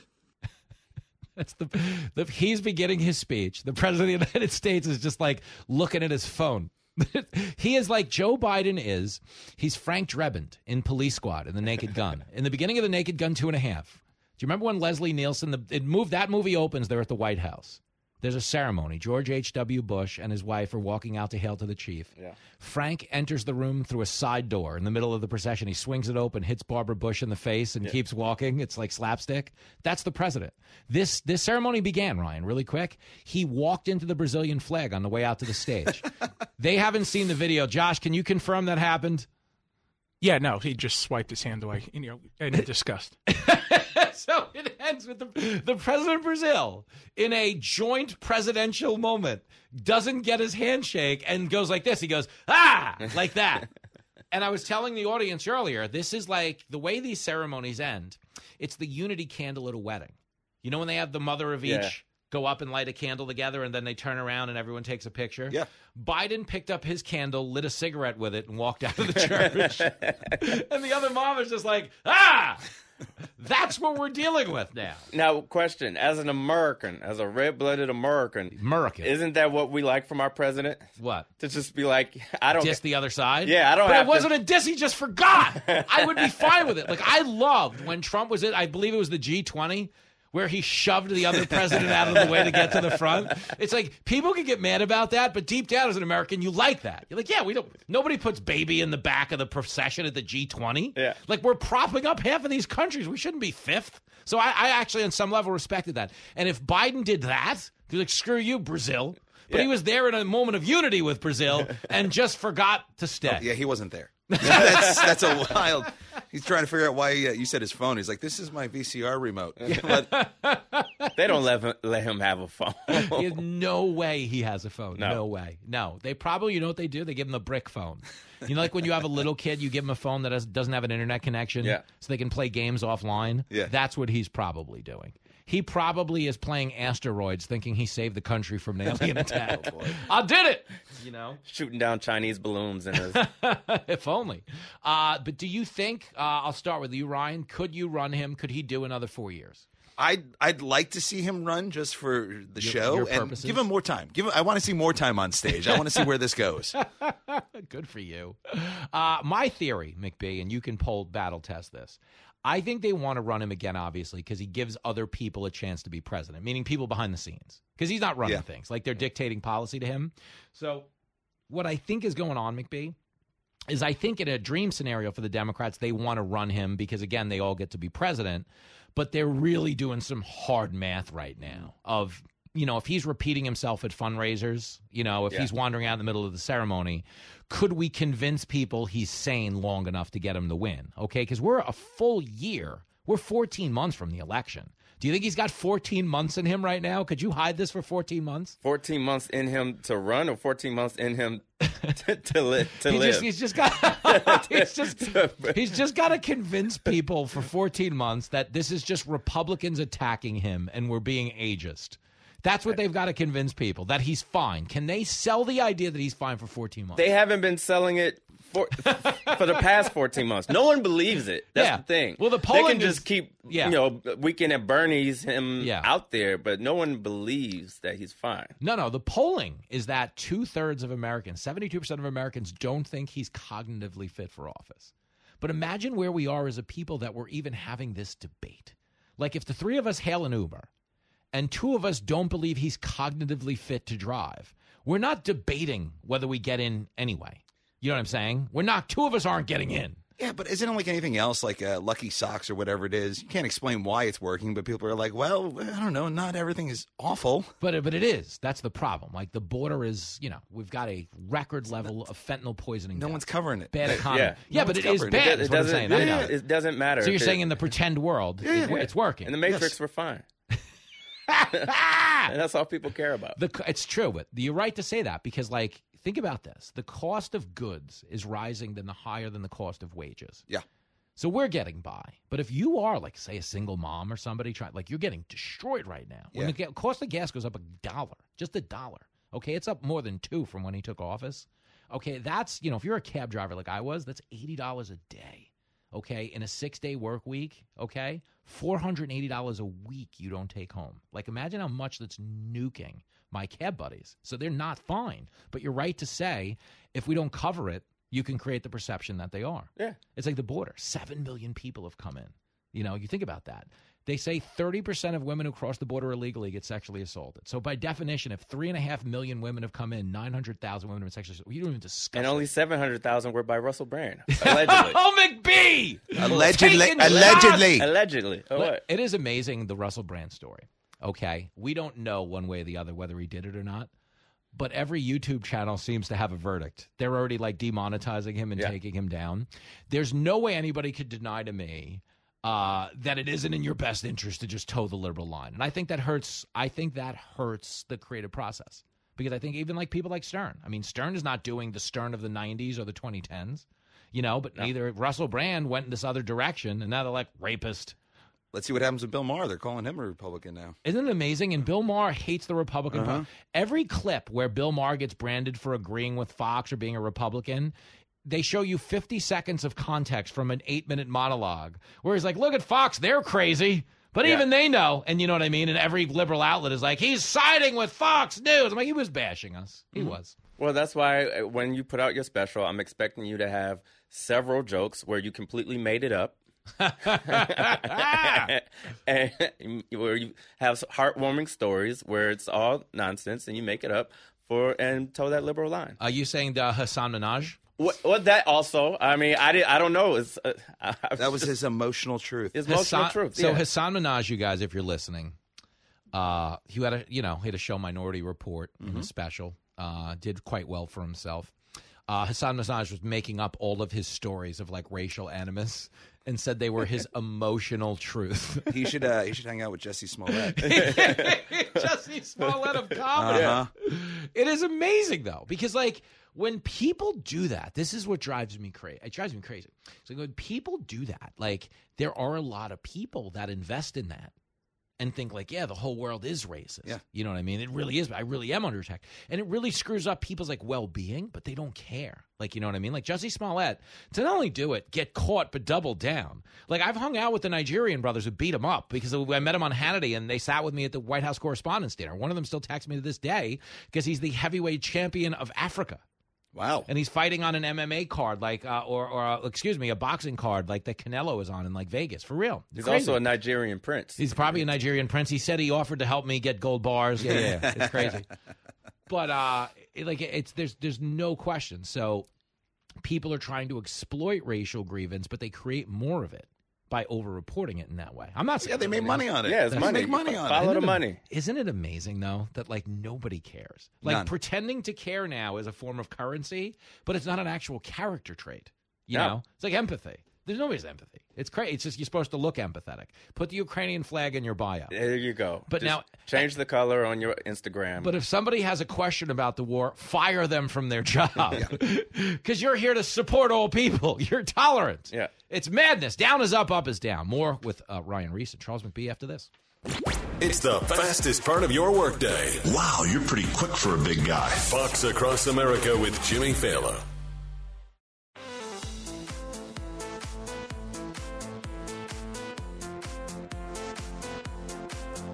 Oh, girl, they're playing the Rocky Four soundtrack. Stuff is getting real. Ryan Reese, Charles McBee in studio. We're in the bottom of the ninth on this show. Uh, I'll be on Hannity tonight at nine o'clock. I got to plug that, and I have to relentlessly, apparently, plug this Idaho Falls show. Reese, Big action. tell the strippers over at Flash Dancers. Jimmy, Jimmy is at the Colonial Theater in Idaho Falls, October the 28th. Which, by the way, like if anyone was ever going to go see me live, it's that weekend. Why? Because I will have just taped my special, which means I'll be allowed to eat again. I'll be allowed to drink again. I'll be allowed to hang out. Like you're going to get Fat Elvis. Which if you were gonna if if you were gonna hang out with an Elvis, let's be very clear, you don't want the hound dog skinny Elvis in the sport coat.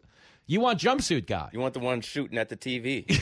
Which Pills and all. But thank you. Oh, they'll be there. Which, by the way, isn't it funny about every Elvis impersonator only impersonates the fat guy because it's Yeah. easier to maintain. You don't have to stay in shape. Did you ever notice that? You never see a skinny Elvis impersonator.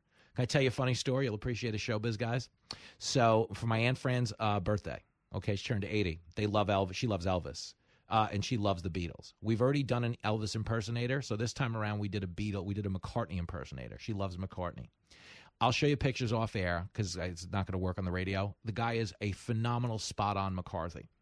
But he's in the garage because you know you're having this in the backyard. So backstage is like your garage. He's in my cousin Di- Di's garage. I hear him putting on his Sergeant Pepper's coat and it's tight. And I hear him say the words, oh, F. He's like, I should have been an Elvis impersonator. I heard him say that. And it was like such a pure moment of humanity. Because he's like, I got to stay in shape for this gig, you know? But he doesn't. Uh, you know, I laugh though because uh, everyone is impersonating something in this day and age. That's what it comes down to. Whether we were talking about the performative wokeness of Howard Stern, which we got into earlier, or even Louis C.K. So I wanted to bring this up. Louis was saying yesterday in a podcast, we got to open the border. Who cares if it causes problems here? Because people suffer in other countries. Why shouldn't we suffer here too? But number one, that strikes me as you know kind of indifferent to who's going to be affected. Because if you're Louis C.K., border doesn't affect you. Yeah. You've got millions of dollars. You know what I'm saying? Uh, you know, the other is that also struck me as a pander to the left because he was Me Too'd out of Hollywood for sexually assaulting himself, I might add. It's hard to do, but he's trying to ingratiate himself to that crowd. Is that what you think that is, Rye? Oh, absolutely. But I mean, like he's got all the money. Why doesn't he give it away? Why doesn't he? If, if he needs Help the suffering, migrants. if he needs suffering, why doesn't he live my life? McBee, why? This is my question. Why do comics, some comics, okay, want spend so much time convincing people they're a good person? You know what I mean? Because our job is to be funny. Yeah. You know, like when I mean, I I know there's been too many strip club analogies today, but you don't care if she's a good person. You want her to be good looking, at least with the lights as dim as they make them. Yeah, I, I I don't know that it it's trying to convince people that you're a good person, but I think that the powers that be, Mhm. because we still comics are still in this delusion that you Mhm. need the gatekeepers to Mhm. in order to have a To career. endorse what you do. Yeah, so it's like you're just placating to like, okay, what do I have to be today? What pronouns do I have to use today? Mm-hmm. Yeah, What, yeah. what, what do you what do you want me to be in order for me to get this special It's on sick on a network because that this is the doesn't even exist anymore? Great advice, everybody. You can't stand out by trying to fit in. There you go. The reason Elvis is an icon is he was the only one walking around dressed like that. You know, the only one singing. The, he was Elvis. He was doing Elvis stuff. He was a star. Yeah. Does Howard Stern stand out now that he's fitting in? Like, if we weren't talking about him on Fox, no one's talking about Howard Stern. Yeah. And I don't begrudge him his success. I mean, he's obviously a monster success, but I mean, now he's a, he's culturally irrelevant. You know, you can't stand out by trying to fit in, and that's what the comics do wrong. I mean, we think of Richard Pryor. Richard Pryor's most seminal stand-up special is about him bottoming out on crack. Which does not exactly have people in the front row going, "Yeah, it's a good guy. I want him, want him to come home to the family." I can relate. I can relate. Woo! You guys, we did this. I got to be honest with you. The over under when I told HR we were doing an hour was six minutes. I was told that six minutes we'd be tossing to a weather segment, and then they'd be bringing on some like Bill Melugin from the border to talk about that. But we actually survived an hour. Would you guys do this again? Absolutely not. Good for you. No, McBee. of course, anytime. Oh, you guys.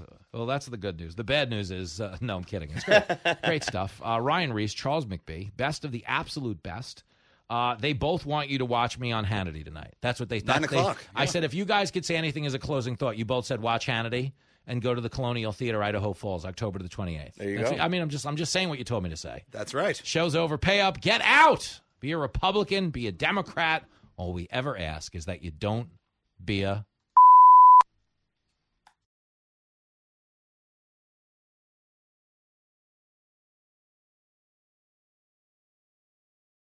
Put the power of over 100 meteorologists and the worldwide resources of Fox in your hands with the Fox Weather Podcast. Precise, personal, powerful. Subscribe and listen now at foxnewspodcasts.com or wherever you get your podcasts. Listen to the show ad-free on Fox News Podcast Plus, on Apple Podcast, Amazon Music with your Prime membership, or subscribe wherever you get your podcasts.